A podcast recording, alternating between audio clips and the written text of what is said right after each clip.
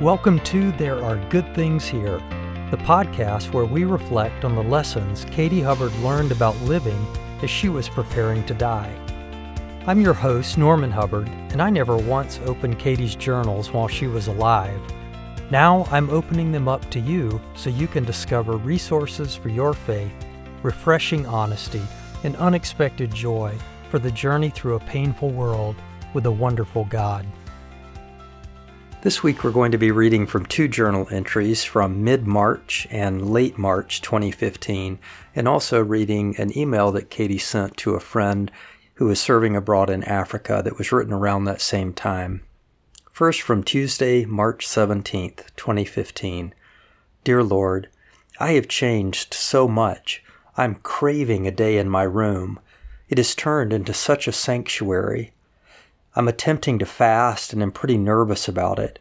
I know I can't in my strength, and I'm nervous about my meds.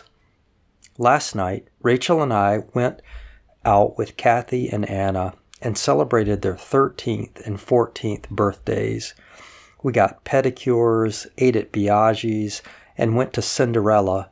What a great night! It was so fun, so special that Rachel and Anna have remained such good friends. So great to have such wonderful daughters.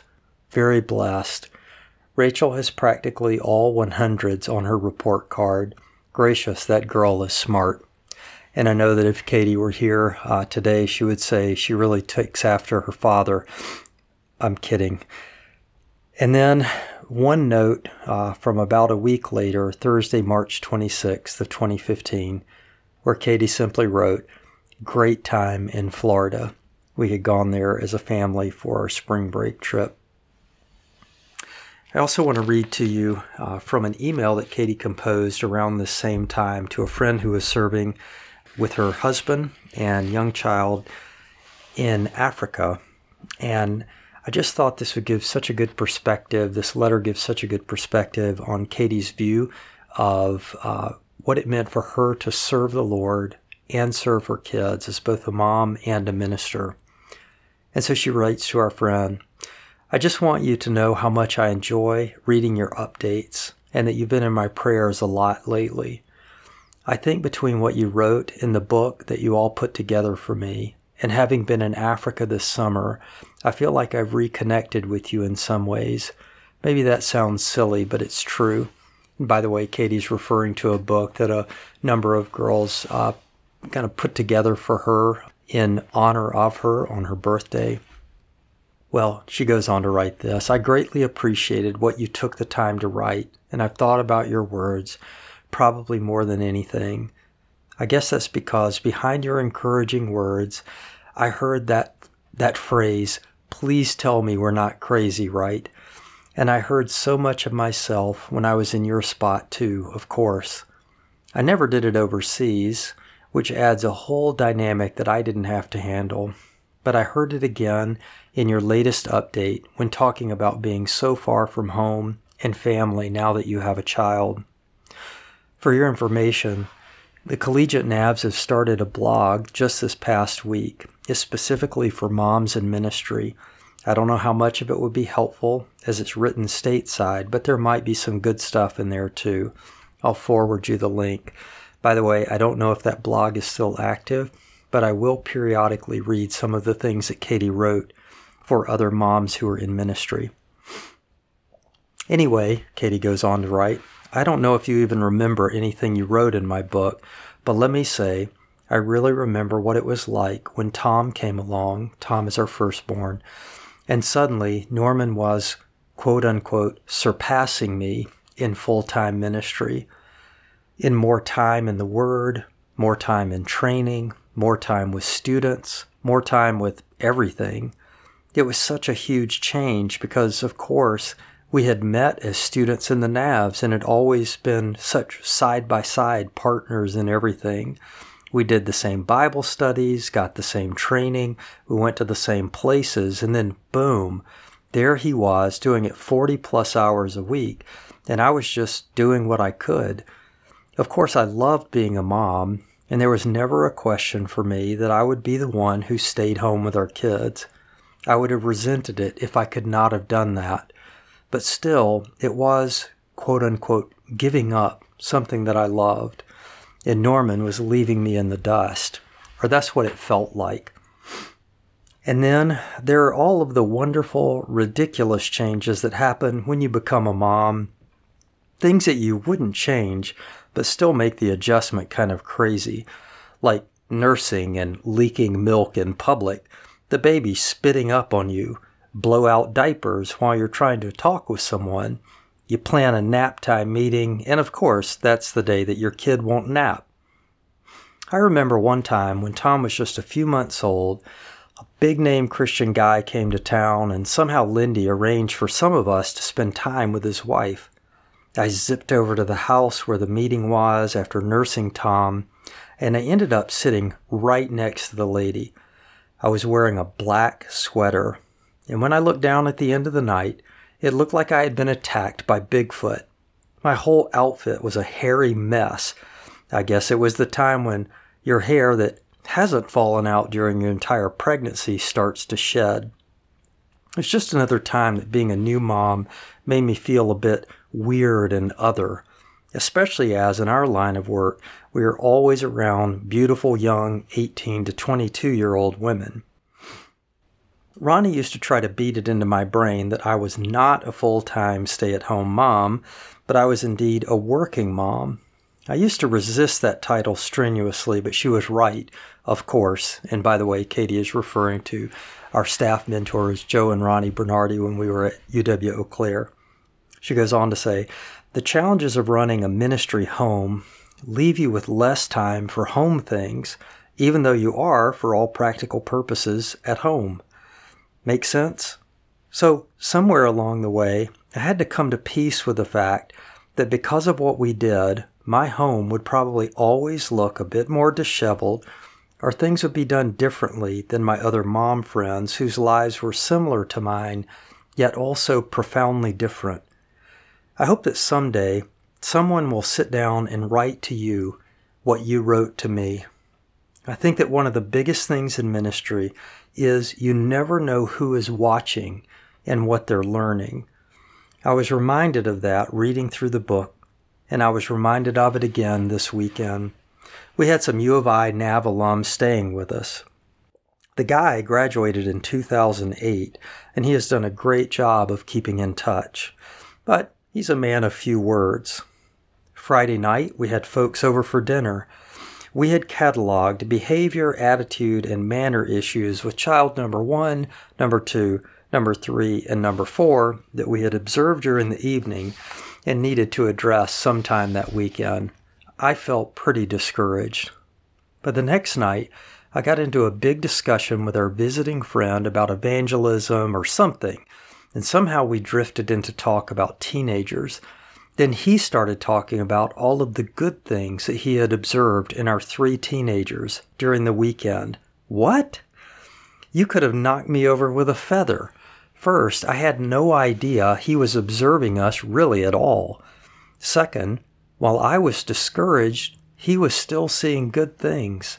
And third, God knew that I needed some encouragement and he sent it, in the form of our friend. I also saw how ministry looks so different once you're a mom. Norman and I decided early on that he would always be 100%, so that he would always be completely in the loop, and I would come in and out. I'm not saying that this is the quote unquote right thing to do, but it worked for us. I like to have my cake and eat it too. I could pick and choose what ministry stuff I did without having to punch a clock. It worked well, but it also meant that my ministry seemed so much more limited. Lindy told me years ago that no matter what your reason, what your season of life, always have at least just one person that you are pouring into. When we had three under five, I was doing well just to have that one. I remember one student in particular, Molly, she came over once a week and helped me out around the house or babysat the kids so that I could run errands. I was so snowed under, we didn't even do anything disciplely or structured. I don't think I have ever felt like I did less or took more from a student than Molly, bless her heart. But to hear her talk, I apparently did quite a bit for her. Namely, she came in and saw our chaos and our love and our dirty diapers and whatnot, and we have stayed very close over the years. And she has three kids now, too. We still talk, text, and email a lot, and I've continued to stay very involved in her life. That was my one person, and God takes that little loaf and that little fish or that cup of cold water and does amazing things with it. And by the way, I know that Molly is one who faithfully listens to this podcast. Molly, I hope you hear Katie's love for you in that statement. Katie went on to write, I think too, when you were in your 20s and early 30s, and setting out in full time ministry. Of course, you're excited, and it's great to be doing what you've always dreamed. But you're also watching your friends get good jobs and buy nice houses and live normal lives. And you look at your budget and how far away you've moved and the high cost you're paying to follow Jesus. And you're very aware of what you're giving up for the gospel's sake. But somewhere along the way, it begins to shift. The years you put into ministry, those years of plowing up the ground, tilling hard earth, planting, cultivating, sacrificing, begin to turn into spiritual generations, living and laboring among the lost. They become your spiritual children. On your tight budget, you become rich in faith, as James talks about in chapter 2. I mean, obviously, we're not poor in the sense of true physical poverty that we see around the world, but we're poor enough that we're trusting God to provide our every need through support raising. And of course, your paycheck alone isn't enough to provide for all of your needs. So you trust God beyond your paycheck for those big ticket items, and then you trust Him again beyond all of that for those wishes and dreams that seem truly unattainable and impossible. When I found out in 2012 that my cancer had recurred, I knew it was very likely that my outcome would not be good. As I look back on our 20 years of marriage and ministry, I was so thankful that we had obeyed God and followed His direction for our lives and trusted Him to follow Him into full time ministry. I do not have one single regret. I look at the zillions of students and precious people that God has dumped into our lap, and I am beyond overwhelmed. But 20 years is made up of 7,300 days of diapers, tight grocery budgets, giving up nap times for kingdom work, etc. Somewhere I once heard someone say about parenting that the days are long, but the years are short. And I think those are some of the wisest words I've heard. I remember one time when we were camping in Florida over spring break with the Eau Claire group. There was a big game of ultimate frisbee going on on the beach. When I was a student, I loved to play ultimate more than anything. I decided to hop into the game because it seemed like it had been so long since I had done anything like that. As I was playing, I looked down the beach and I saw Tom playing in the sand all alone. And I knew at that moment, when I actually had the power to choose, that what I really wanted to be doing was playing with Tom and not playing Ultimate. So I left the game and I went and played with him. Funny, but that is the only thing I remember about that day. Yet for me, it was a shift that had been a long time coming. After that, I somehow didn't resent, or resented to a much lesser degree, the distractions that came from having kids in ministry. This past summer in Zambia, it was very interesting to watch my kids become an integral part of the student team that we took there. That was special. But as I say to Katie Haas all the time, good kids don't just happen.